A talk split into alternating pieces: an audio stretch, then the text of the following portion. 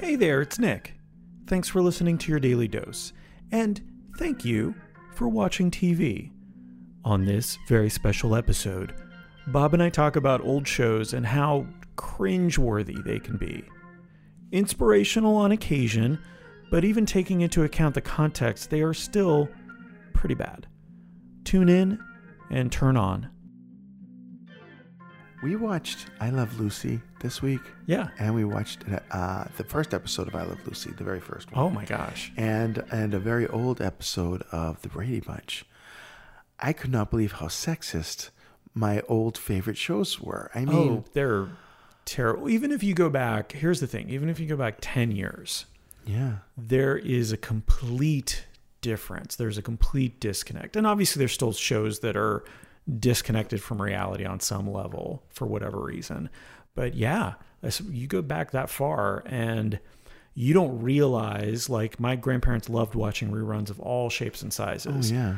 How many of these things you were hearing on a regular basis. It it gets under your skin. It has to become a part of your zeitgeist, right? I mean, that's so we. I'm watching it with my favorite feminist, Patty, and we're just. It, it was affecting our ability to enjoy the shows. Oh, sure. because it just felt like this is so. I don't know, patronizing and so uh, wrong. Uh, but again, I, I know it was a different time, a different era, different values. You can put that into context. It's the interesting thing is, isn't there a better version of the sitcom? Even though it's historical and it's important on so many levels from a representation standpoint and what a female comedian was able to do back then, um, and who doesn't love uh, Lucy? Uh, she's just amazing, and the fact that she could come across in black and white and just be so effervescent and charming and all of those things.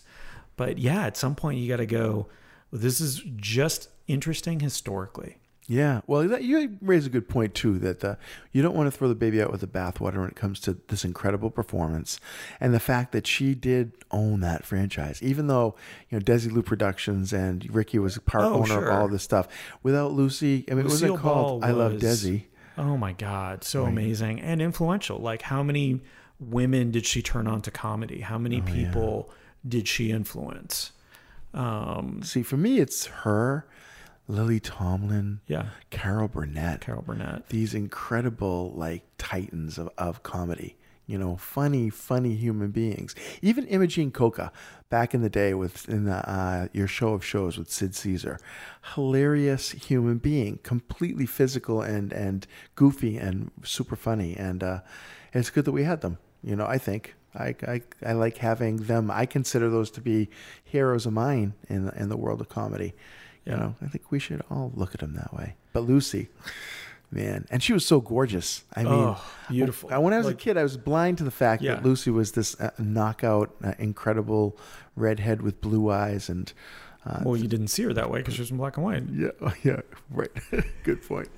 And I was five. But I think that, you know, what was interesting about the 70s and 80s is you started having more, uh, obviously a little more representation. I'm not going to say there, there was some representation finally. yeah, I mean, um, as opposed to dynamite. Zero Okay. Yeah. before.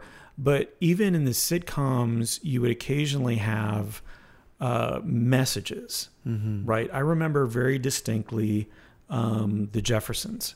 Oh yeah. Um, there was one episode where, and I can't remember the neighbor's name, but he invites George to a meeting of, and George was black. Yeah. Just for anybody who doesn't know what George this is. Jefferson, It's- right on. Yeah, so it's George and Weezy Jefferson moving to a part of town where you wouldn't typically see black people. So it was social commentary throughout. Mm-hmm. But and it was a spin-off of um, All in the Family. yeah, All in the Family because he was a character Norman there. Right? Uh, having said all that, this it was always a fairly traditional race-based uh, sitcom for the most part.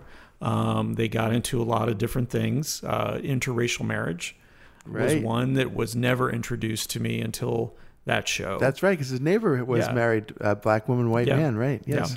Yeah. Um, but one of the episodes, uh, the other neighbor couple, the guy invites George to a meeting of people who care about the neighborhood. So George took that to mean like neighborhood watch. Like we got to get crime out of here. We Yeah. got to do those things.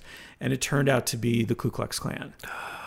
Yeah, but he didn't realize that. So at first the joke was that he was there and he was agreeing like we got to get these guys out of here, thinking he was talking about criminals, thinking he was talking about um, not realizing that in their case they're talking about him. That's brilliant. So the weirdest part of it was the leader of the group. Uh, I can't remember if it's because George is there or just in general has a heart attack. So George gives him CPR until the paramedics can come. And the son is there with him, the son of the leader of the Yeah. Ku Klux Klan. And uh, he looks to his son and goes, Why'd you do that? Why'd you let him give me CPR? He goes, You would have died. And he said, You would you should have let me die. And the the son obviously becomes a little, you know, he thanks George and all that, and he Yeah, becomes a better person because of it. That was the message there. But that's what stuck with me of the, all that show Yeah. like that is something that I think we kind of gloss over as these very special episodes, but they do something at some point. Like Oh, yeah. an older person, an older version of me would have looked at it and got, rolled my eyes and just gone uh, heavy-handed much. Yeah. Uh, but younger me was like, oh wow, That's a moment. yeah, Yeah. Guess what? And I think that tying it up in a, in a neat little bow, it's it's a device, but it's a useful device that makes us feel it. I mean, I think that's what Norman Lear was incredible at. Uh, at it was Norman Lear, right? Who did All in the Family and did. Uh, I believe so. I mean, so I mean, brilliant, bringing out the controversy in, in a way that makes you laugh but feel the sting at the same time. You know, there was a scene uh, on an elevator uh, with Archie Bunker and a black man and a young Latino couple. It's an older, distinguished black man, young Latino couple, and the young Latino couple are all over each other. And the black man, uh, black man says something like, really, you should show more respect in public. And Archie Bunker looks at him and says, well, isn't that the black calling the kettle pot? okay, just that bungling of the, of the metaphor, right?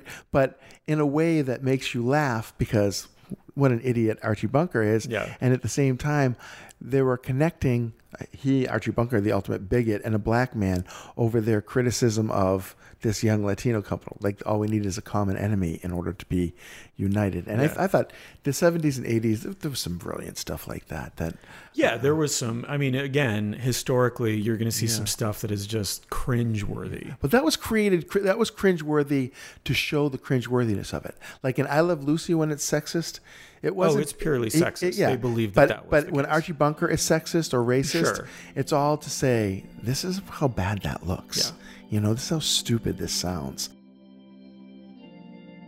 Hi, gang. It's Bob.